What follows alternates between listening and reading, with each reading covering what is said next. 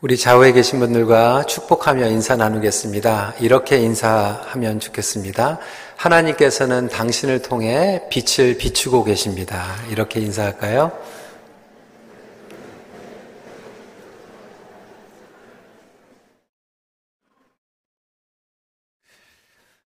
정말로 하나님께서는 여러분들을 사랑하고 또 여러분들을 통해서 빛을 비추고 계십니다. 어, 오늘은 하나님께 쓰임받는 비결이라는 제목으로 말씀을 나눌 텐데요. Uh, today's message title is called The Secret of Being Used by God. Uh, 하나님께 온전히 쓰임받는 자가 행복한 자입니다. Uh, being used by God brings true satisfaction, contentment in our lives. 아무리 가지고 있는 것이 많을지라도 쓰임받지 못하는 삶은 불행할 수밖에 없습니다. 하나님께 쓰임받는 것, 사랑하는 사람들에게 쓰임받는 것, 공동체에 온전히 쓰임을 받을 수 있다면 그 인생은 정말 값진 인생입니다. 반면에 어떤 분들은 철저히 자기를 위한 삶, 자기를 보호하고 자기가 가지고 있는 것들을 지키고 자기를 위한 삶으로 살아가는 인생도 있습니다. 여러분, 물건도요, 아주 비싸고 호화로운 물건이 있는데 용도가 없는 그런 물건도 있지 않습니까? 반대로 화려하지는 않지만 어, 또 주인에게 쓰임받는 물건도 있습니다. 우리 청년들에게 도전합니다. 여러분들은 어떻게 쓰임을 받길 원하십니까? 그리고 지금 어떻게 무엇을 준비하고 있습니까? 우리 부모님들, 우리 자녀들이 어떻게 쓰임을 받으면 좋겠습니까? 그리고 우리 어르신들은 은퇴한 후에도 지금 하나님께 어떻게 쓰임을 받고 계십니까? 결국 비범한 인생을 살아간다고 하는 것은 비범하신 하나님께 쓰임을 받는 것입니다. 저와 여러분들은 평범하지만 비범하신 하나님께서 우리 안에 내주하고 계시고 우리를 사용하실 때 그 인생은 비범한 인생이 되는 것이죠. 오늘 본문을 보면 아주 평범하지만 비범하게 쓰임을 받은 또 다른 인물이 등장하고 있습니다. 바로 오바댜라고 하는 인물입니다. 그는 저와 여러분들에게 잘 알려져 있는 인물이 아닙니다. 그럼에도 불구하고 오늘 말씀을 보면 어두운 때에 그것도 하나님의 선지자들을 많이 살린 아, 그러한 귀한 종이었습니다. 그것도 말씀을 보니까 그렇게 악랄했던 그리고 영적으로 부패했던 아합 왕의 측근이었다라고 설명을 하고 있어요. 여러분 이게 어떻게 가능할까요?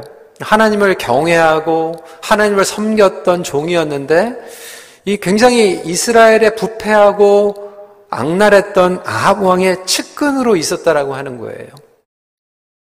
오늘은 이게 어떻게 가능했는지 아, 그리고 그가 놀랍게 쓰임 받은 비결에 대해서 함께 말씀을 나누고자 합니다. 첫 번째로 여호와를 경외함과 지혜를 동시에 추구하는 것입니다. 3절 말씀입니다. 아합이 왕국 맡은 자 오바다를 불렀으니 이 오바다는 여호와를 지극히 경외하는 자라. 그것도 그냥 벼슬 하나 얻은 게 아니라 아합 왕의 이 왕궁 전체를 맡은 신하였어요. 측근 중에 최측근이었습니다. 그러면서도 하나님을 지극히 경외하는 자라고 성경은 기록하고 있습니다. 어떻게 하나님을 경외하는 자가 아합 왕 밑에서 신뢰를 받으며 일을 할 수 있었을까? 궁금하지 않으십니까? 사실 아합과 이세벨은 그 당시에 여호와의 모든 선지자들을 다 죽여버리려고 했습니다. 없애버리라고 명령을 했습니다. 그런데 그러면서도 이 오바다만큼은 곁에 남겨두고 신뢰했습니다. 어, 정확한 이유는 설명하고 있지 않죠. 근데 주석을 보게 되면 두 가지 경우를 얘기하더라고요. 이스라엘 역사를 보면 아무리 악한 왕이라도 이 선지자가 자기 왕족일 때는 그냥 놔두는 경우가 있었다라고 하는 거죠. 이사야 선지자 같은 게 로얄 패밀리였어요. 아니면 정말로 다니엘이나 요셉과 같이 정말로 탁월해서 꼭 필요한 존재이기 때문에 그냥 또 신뢰하고 일을 시켰을 수도 있다라고 추측을 하고 있습니다. 정확한 이유는 모르지만 확실한 것은 이 악한 세상 가장 이스라엘 역사 중에서 악한 왕 곁에서, 곁에서도 타협하지 않으면서 하나님의 경외하는 삶을 살았다라고 하는 거예요. 그는 아합과 이세벨에게 맞서지 않았어요. 어떻게 보면 비겁한 것 같고 매우 수동적인 자세로 신앙생활을 하는 게 아닌가 우리는 그러한 생각을 하게 됩니다. 이거 좀 배신자다. 타협하는 사람이다. 물론 엘리야와 같이 아합의 잘못된 죄들을 지적하고 하나님의 말씀을 선포하는 것도 중요합니다. 하지만 때에 따라서 오바댜와 같이 잠잠히 침묵 가운데에서 하나님을 섬기는 종들도 필요합니다. 하나님은 엘리야와 같은 종도 쓰시지만 오바댜와 같은 종도 쓰시기 때문에 그렇습니다. 여러분 우리는 극단을 조심해야 됩니다. 너무 한쪽으로 치우쳐서 사람을 판단하는 것 조심해야 됩니다. 겉으로 볼 때는 오바다는 이 아합 왕의 밑에서 최측근으로 그렇게 일을 하는 것 같았지만 성경은 정확하게 그가 여호와의 선지자들을 100명이나 숨기고 먹였다라고 이야기하고 있습니다. 4절 말씀입니다. 이세벨이 여호와의 선지자들을 멸할 때에 오바댜가 선지자 100명을 가지고 50명씩 굴에 숨기고 떡과 물을 먹였더라. 그들의 생명을 보호해주고 먹였다라고 하는 거예요. 여러분, 우리가 옳은 말을 하는 것도 중요하지만 영혼을 보호해주는 것은 더 중요합니다. 그래서 하나님께서는 요바다가 선하다라고 인정하셨고 때에 따라서 엘리야와 함께 사용하셨던 것입니다. 여러분 저와 여러분들이 살아가고 있는 이 세대도 마찬가지입니다. 아합 왕 직장에서도 마찬가지 아닙니까? 이 아합 왕과 같이 타협하고 정말로 더럽고 치사하고 어떻게 보면 정말로 그런 어두운 곳의 직장 가운데에서 우리가 일할 수도 있어요. 그렇다고 해서 오바다가 때려치지 않았습니다. 뛰쳐나가지 않았어요. 그곳에서도 하나님을 경외하지만 지혜를 가지고 일했다라고 하는 거예요. 뭐 한국의 뭐 운동 선수들 얘기하면 거기에서 폭행도 일어나고 뭐 연예계도 그렇고 여러분 정치도 마찬가지 아닙니까? 근데 내가 함께 일하는 사람들이 어 악하다고 하나님을 믿지 않는다고 해가지고 믿는 사람들이 정말 세상에서 빛과 소금을 감당해야 되는데 다 뛰쳐나가가지고 광야에서만 살면은 하나님의 빛을 어떻게 비춰 나가겠습니까? 크리스천 학교에서 하나님의 말씀과 주기도문으로 교육하는 것도 필요하지만 이 온타리오 시스템 가운데에서 정말로 교육 시스템이 세상적으로 바뀌고 있고 그리고 학교에서 대학교에서 세상적인 것들을 가리키는 그 가운데에서도 열심히 공부하고 최선을 다하면서 믿음을 변절하지 않는 그러한 경외함과 지혜도 우리 가운데 필요하다라고 하는 거예요. 그래서 크리스천 정치인들도 필요한 것이고 크리스천 선생님들도 필요한 거예요. 다 짐 싸가지고 크리스천 학교로 옮기라는 게 아니라 secular 학교 가운데에서 secular university에서 secular한 government에서 어떻게 보면 아합과 같은 사람들과 가운데에서 타협하지 않으면서도 지혜와 경외함을 감당해야 하는 것이죠. 이것이 바로 무대 뒤에 있는 영웅들의 모습입니다.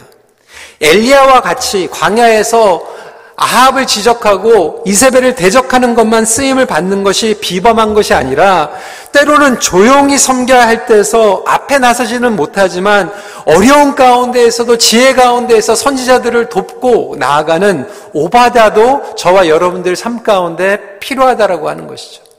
어떻게 보면 저와 여러분들 대부분 많은 경우에는 엘리야와 같이 쓰임 받을지 못할 정정 오바댜와 같이 쓰임을 받을 수 있지 않을까 고민을 해봐야 할 것입니다.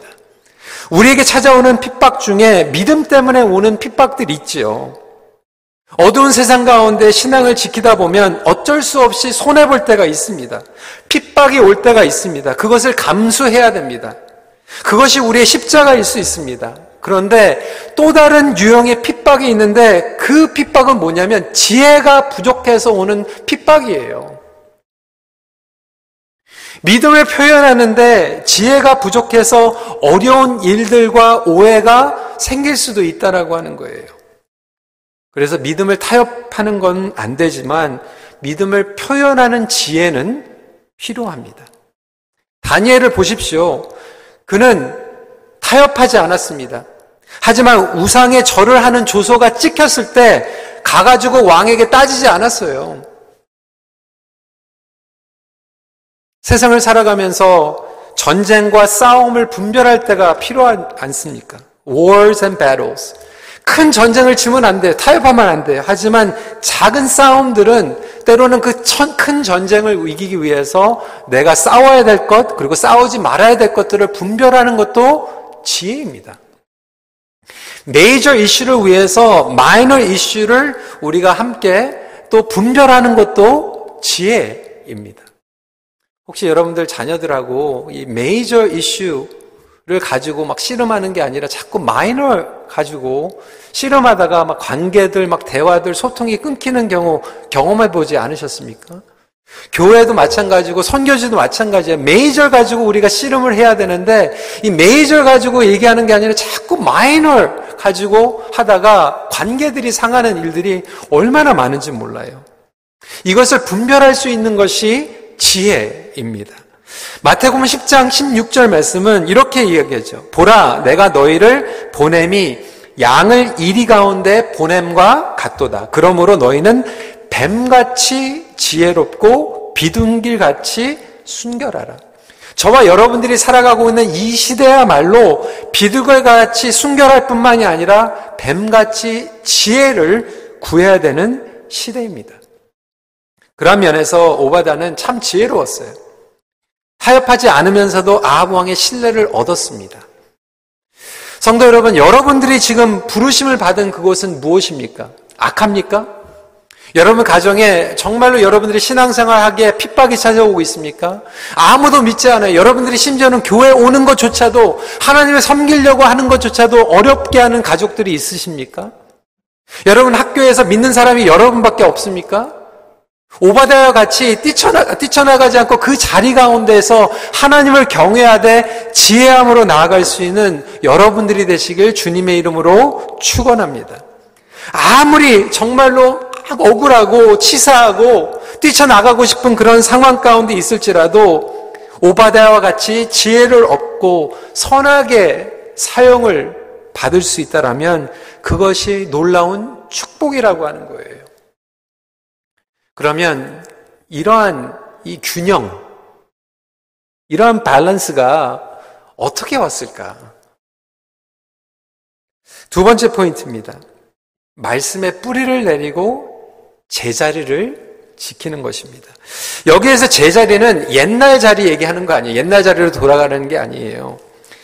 내가 하나님께서 불러주신 그 자리, 부름받은 자리를 이야기하고 있습니다. 근데 결국은 이 세상에 악한 물결이 오게 되면 이 쓰나미와 같이 몰려오거든요. 그러니까 균형 잡힌 자가 쓰러지지 않고 지키는 거예요.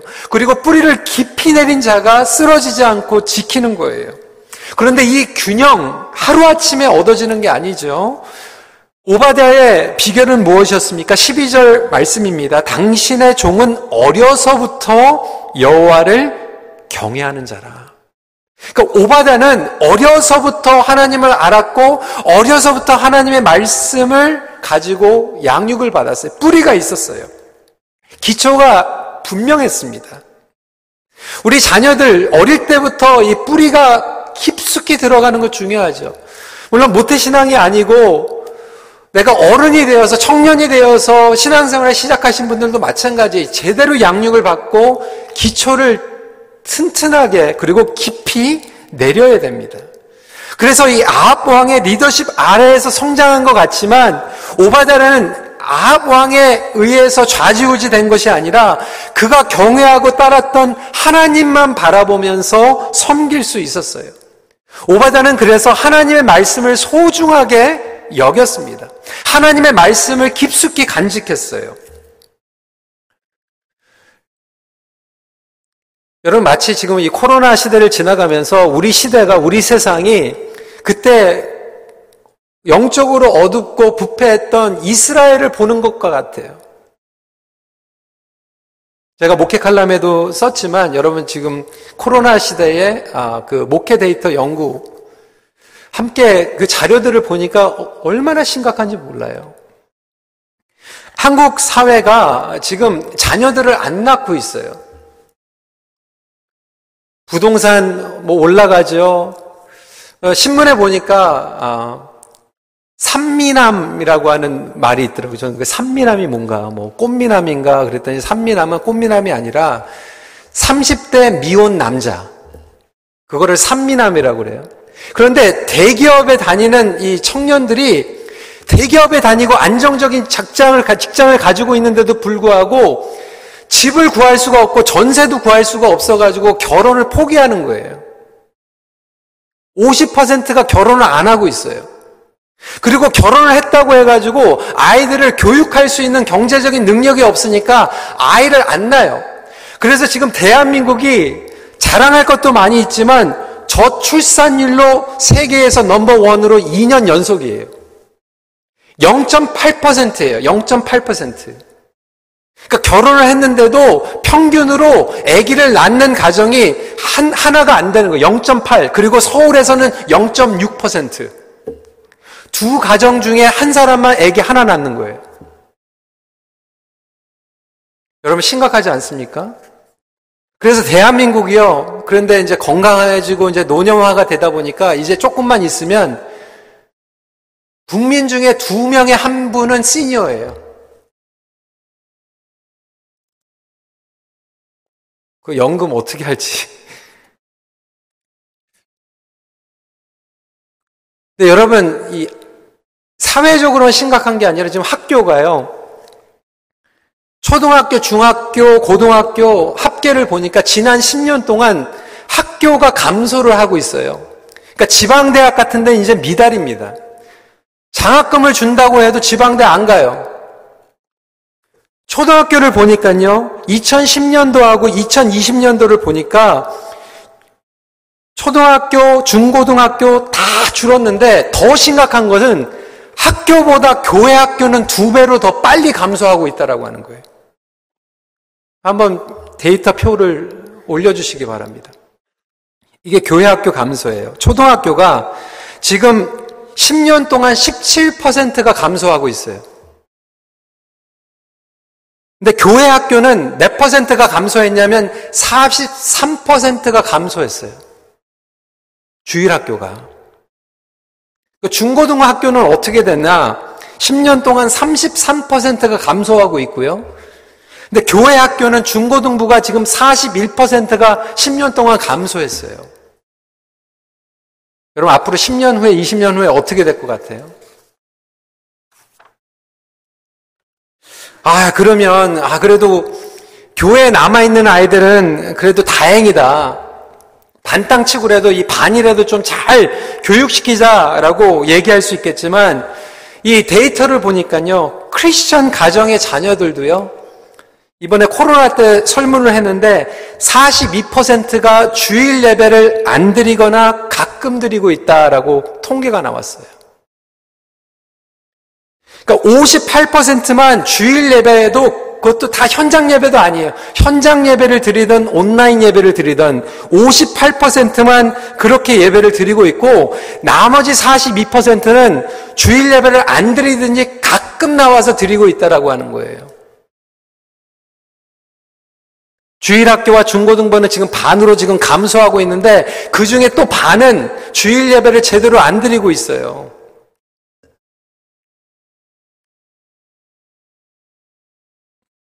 여기에서 더 나가면 온라인으로 예배를 드리고 있는 청소년들한테 지금 설, 설문을 한 거예요. 한국에, 대한민국에. 근데 예배 드리기 전에 뭐 했냐? 그러니까 72%가 유튜브 보고 있다가 예배를 드린다는 거예요. 그러면 예배 끝나고 또 뭐 했냐? 그러니까 85%가 또 예배 끝나고 또 유튜브 보고 있는 거예요. 근데 뭐 이게 뭐 경관한 유튜브 보고 있는 게 아니라 음악, 게임, 엔터테인먼트, 드라마, 영화, 애니메이션 이거 보고 있는 거예요. 그러니까 애니메이션, 드라마, 게임 하고 있다가 예배로 유튜브 잠깐 들이다가 또 가가지고 또 유튜브 하고 있는 거예요.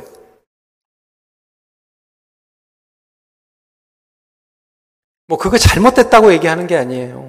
근데 여러분 이 세상의 금물결 가운데에서 지금 우리 아이들이 지금 너무나도 심각하지 않습니까? 사회적으로 자녀들도 줄어들고 있지만 그 중에 교회 학교는 반으로 줄어들고 있고 나오는 아이들도 출석은 하고 있지만 40%는 교회도 제대로 주일 성수도 못하고 있고 온라인으로 예배 드린다고 하면서 유튜브 보다가 예배 잠깐 드리고 또 유튜브 보고 있어요.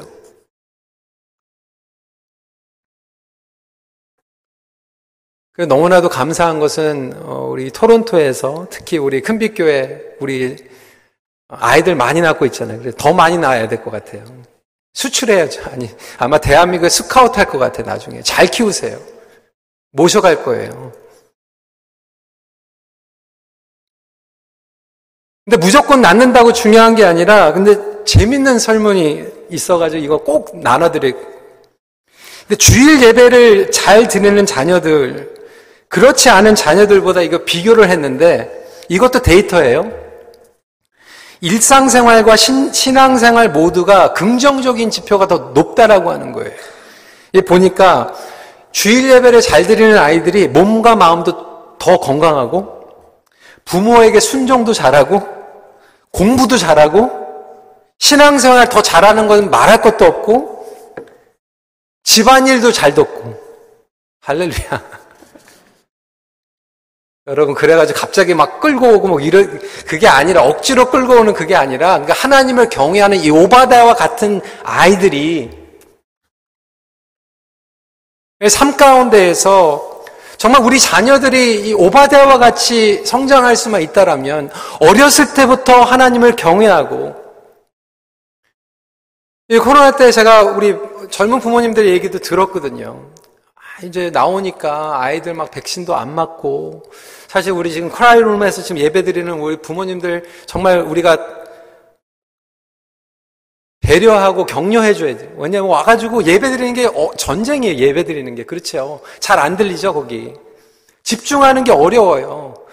그래서 솔직히 얘기하면 아이들 그냥 집에서 그냥 꼭 그렇게 오는데 전쟁할 필요 없이 그냥 집에서 방에서 놀게 하고 부모들이 그냥 TV 앞에서 온라인으로 예배드리면 설교에 더 집중할 수 있어요. 그거는 당연한 거예요.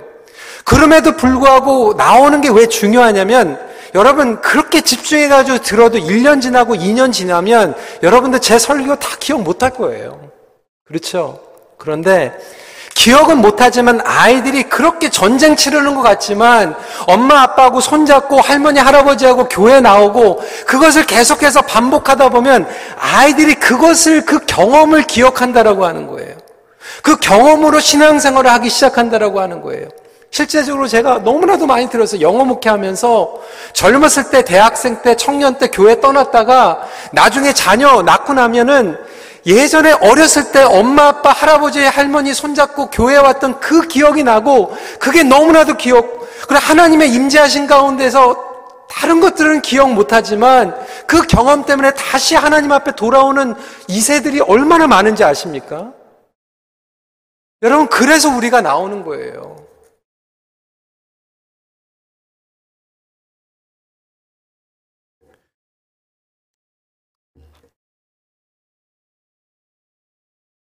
여러분의 자녀들 나중에 미래에 어떻게 쓰임을 받기 원하십니까?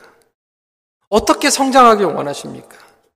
그래서 오바다는 아합 왕의 측근으로 있었지만 선지자의 말씀을 붙잡았고 선지자 엘리야를 그냥 단 한눈에 알아봤어요. 주석가들의 대부분의 의견은 그가 이미 3년 전에 엘리야가 비가 내리지 않는다라고 하는 그 경고의 선포를 하는 자리에 분명히 있었고 그 말씀을 3년이나 품고 있었다라고 하는 거예요.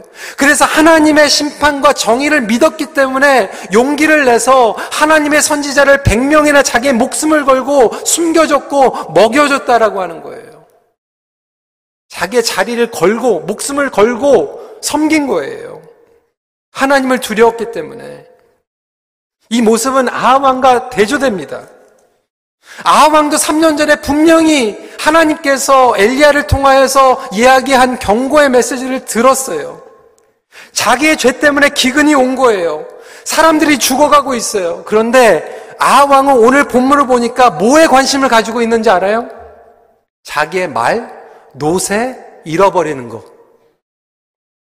5절 말씀이에요. 아합이 오바다에게 이르되 이 땅의 모든 물 근원과 모든 데로 가자. 혹시 꼴을 얻으리라 그리하면 말과 노새를 살리리니 짐승을 다 잃지 않게 되리라 하고 하나님의 선지자들은 꼭 뻔뻔하게 다 죽여버리려고 하고 백성들은 자기 죄 때문에 우상숭배 때문에 지금 영적으로 기근으로 죽어가고 있는데 all he care about was his animal.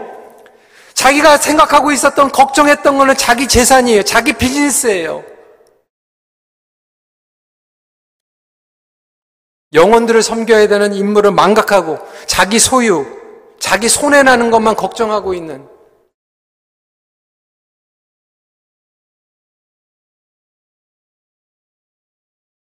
우리 부모님들 마찬가지지만 교회 지도자들도 마찬가지죠. 지금 영혼들이 지금 죽어가고 있는데 혹시 우리는 우리가 가지고 있는 외양간 가지고 그거 가지고 손해 볼까봐 걱정하고 있, 있지 않습니까? 여러분들은 지금 어디에 관심이 있습니까? 여러분들에게 오는 손해에 관심이 있습니까? 오바나는 기능, 기근 가운데에서도 믿음을 지켰죠. 아무리 더럽고 타락한 곳에서도 자기의 자리를 묵묵히 지킬 수 있었던 것은 하나님의 말씀을 경외할 뿐만이 아니라 어렸을 때부터 뿌리를 내렸고요.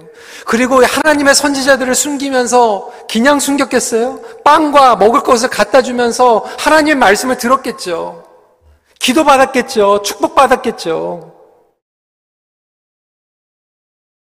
말씀에 뿌리가 없이 열정과 확신만 있는 사람들은 사실 어려운 일이 생기면 감정적으로 즉흥적으로 흥분하고 막 반응을 보이죠. 그런데 정말로 뿌리를 내린 사람은 웬만해선 자기 자리에 있습니다. 여러분 어디에 계십니까? 여러분들의 자리를 하나님의 말씀에 뿌리를 내리고 지킬 수 있는 여러분들이 되시길 주님의 이름으로 축원합니다.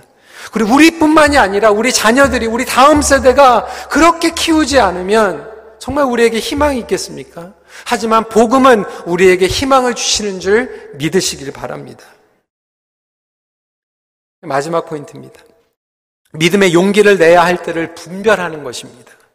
하나님께서 때가 되었을 때 어두운 곳에서 선한 일을 행한 오바다의 의를 드러내십니다. 여러분, 저와 여러분들의 삶 가운데서 오바다와 같이 섬기는 분들 여기 계실 거예요. 저도 모르고 심지어는 많은 사람들이 몰라줄지라도 여러분 낙심하지 마세요. 하나님께서 보고 계십니다. 용기를 내어 자신이 하나님의 사람이며 그분을 종기는 섬기는 종이라고 하는 것을 때가 되었을 때 오바다도 드러내죠. 이것도 용기입니다.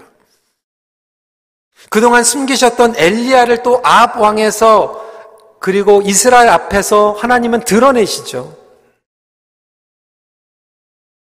이제는 약간 초점을 오바다에서 다시 엘리야로 옮겨서 엘리야도 보면 하나님께서 고립시키고 훈련하실 때가 있다라면 이제 드러나서 하나님의 말씀을 전면적으로 드러나게 하시는 때가 오게 됩니다.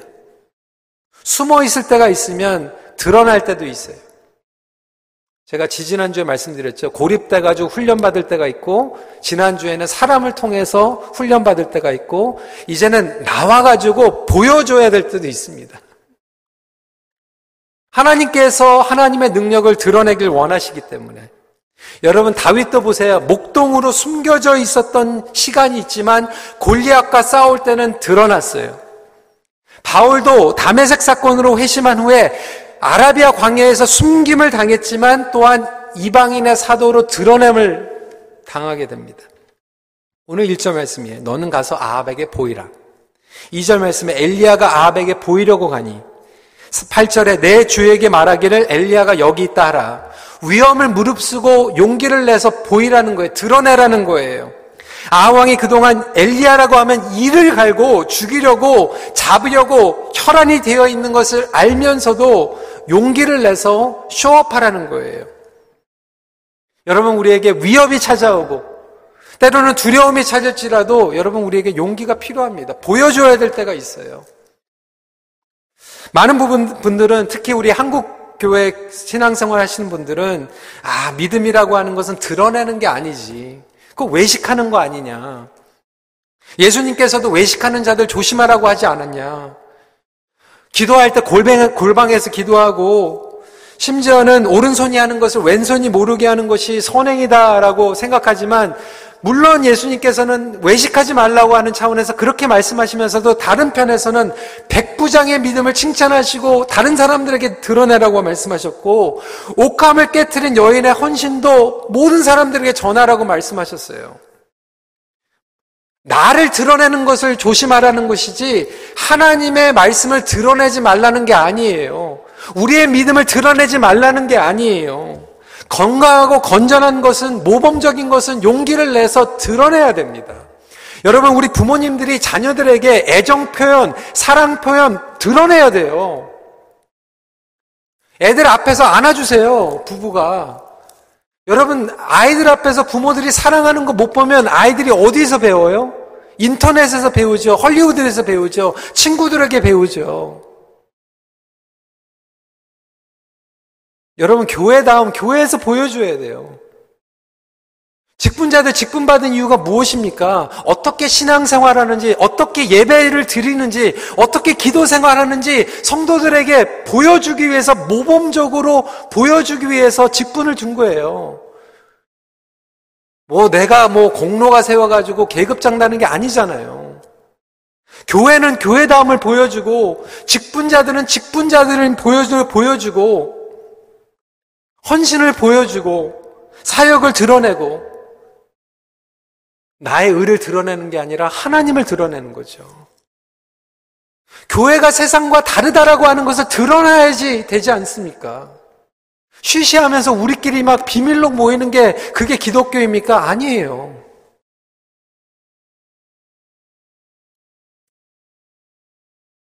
그래서 이 코로나가 터졌을 때 세상에서 다른 것들은 몰라도 교회는 에센셜이 아니라 슈퍼 에센셜이다. 다른 거는 닫아도 교회는 열어야 된다.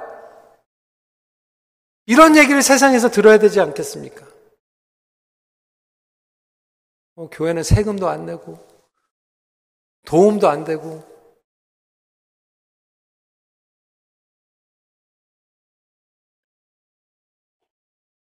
아합은 엘리야를 만났을 때 회개치 않고 불편하게 여겼죠. 마음이 불편한 게 하나님의 말씀이 들어갔기 때문에 불편한 거거든요. 그런데 엘리야 아, 아합은 엘리야 때문이라고 또 블레임하죠. 원망하죠. You traveler of Israel. 이스라엘을 괴롭게 하는 자는 너냐? 자기 죄 때문에 이스라엘이 지금 괴롭게 됐는데. 너무 자기 중심이죠. 나의 죄 때문에 지금 나의 가정이 괴롭게 됐는데, 나의 불순종 때문에 우리 공동체가 괴롭게 됐는데, 그건 생각 안 하고, 교회가 나를 괴롭게 생각한다, 가족이 나를 괴롭게 한다, 거꾸로 생각하는, 거꾸로. 여러분, 말씀은요, 우리의 죄를 드러냅니다. 우리의 마음 괴롭게 됩니다. 그게 당연한 거예요. 복음의 능력 가운데 변화가 있으려면 불편해야 되거든요. 제자도는 불편합니다. 하나님의 말씀을 들을 때 여러분 지금 불편한 부분들이 있을 거예요. 여러분들을 편안하게 만드는 것은 변질된 복음입니다. 기복주의예요. 만몬주의예요. 성공주의예요. 하지만 우리 자녀들에게 불편할지라도 여러분 가서 이 말씀 해주셔야 돼요. 우리 청년들, 우리 부모님들 오늘 지금 불편하실지라도 이 말씀 제가 나누는 거, 이 데이터 보면 심각하지 않습니까? 우리 민족 잘 될 거예요. 우리 다 잘 될 거예요. 이렇게 얘기하면 얼마나 해피해요. 그런데 불편한데도 이걸 얘기하는 게 복음이에요. 하지만 그 제자도가 불편한 길이지만 우리가 회개하고 하나님 앞에 나아갈 때 그 길은 생명의 길이고 영광의 길이 될 줄 믿으시기 바랍니다. 말씀을 정리합니다. 인생의 어려움과 혼란이 찾아와도 하나님께서는 오늘도 오바데아와 같은 여러분 저와 여러분들이 엘리야와 같이 정말로 그 믿음의 뚝심 가지고 막 외치지는 못할지언정 오바다와 같이는 섬길 수 있지 않겠나 한번 다짐해 보면서 묵묵히 하나님을 경외하지만 자기의 제자리에서 뿌리를 내리고 용기를 내어 나아갈 수 있는 저와 여러분들이 될 때 그 비결이 저와 여러분들로 말미암아 온전히 쓰임을 받게 합니다. 결국 비결은 뭐예요? 하나님을 사랑한 거예요. 하나님을 신뢰한 거예요. 자기의 왕국 맡은 그 포지션 걸어놓고 자기 목숨을 걸어놓고 하나님 신뢰한 거예요. 하나님의 말씀 붙잡은 거예요. 여러분 하나님께로부터 들어쓰심을 받기 원하십니까? 저는 우리 큰빛교회가 이렇게 들어쓰심을 받았으면 좋겠고요. 우리 자녀들이 정말 하나님께 들어쓰심을 받는 그래서 정말로 뭐 교육, 뭐 정치 아니면 정말 비즈니스 하든지 간에 정말로 이 세상의 물결이 막 쓰나미 같이 왔다 갔다 하는 가, 가운데서도 정말 딱 뚝심 가지고 하나님을 경외하면서 지혜 가지고 제자리에서 파워 임팩트 정말 하나님 섬기고 말씀 붙잡고 나아갈 수 있는 그러한 제자들이 많이 나왔으면 좋겠고요. 우리 큰빛교회가 그런 교회가 됐으면 좋겠습니다. 아무리 어려워도 하나님을 사랑하고 경외하는 비결임 명심하시길 바랍니다. 말씀 마칩니다. 사랑하는 자가 쓰임을 받게 됩니다. 같이 기도하겠습니다. 여러분 이 시간에 저와 여러분들이 광야에서 막 다 고립되고 모든 것 다 내려놓고 정말 믿음의 사역을 감당하지 못할 자신감도 없고 그건 못할지언정 하나님 내가 지금 정말 이 아합 왕과 같이 일하는 것 같이 내 직장 내 비즈니스가 참 어떻게 보면 기독교 방식이 아니고 이 사회에 좀 부패 있고 좀 뭔가 모순되어 있는 부, 그런 부분들이 있고 내가 쌓여 있는 지금 서라운딩 되어 있는 관계들이 그러한 어려움에 있지만 하나님 그래도 내가 내 자리에서 오바데아와 같이 묵묵히 하나님을 경외하고 지혜 가운데에서 내가 할 수 있는 길들, 내가 할 수 있는 섬김을 감당하며 나가기 원합니다. 하지만 주님, 나에게 지혜가 부족합니다. 믿음이 부족합니다. 주님 은혜를 부어주시옵소서 이렇게 기도하길 원하고요. 여러분 우리 자녀들 위해서 다시 한번 기도했으면 좋겠어요. 여러분 매일 기도해도 그 기도는 지치지 못하잖아요. 그 기도는 다른 건 몰라도 그 기도는 나오잖아요. 하나님 우리 자녀들이 오바다와 같이 어렸을 때부터 하나님을 경외하며 뿌리를 내리고 성장하게 해주세요. 우리 자녀들 다 컸으면 여러분 우리 손주들 위해서 기도하시고 손녀들 위해서 기도하시고요.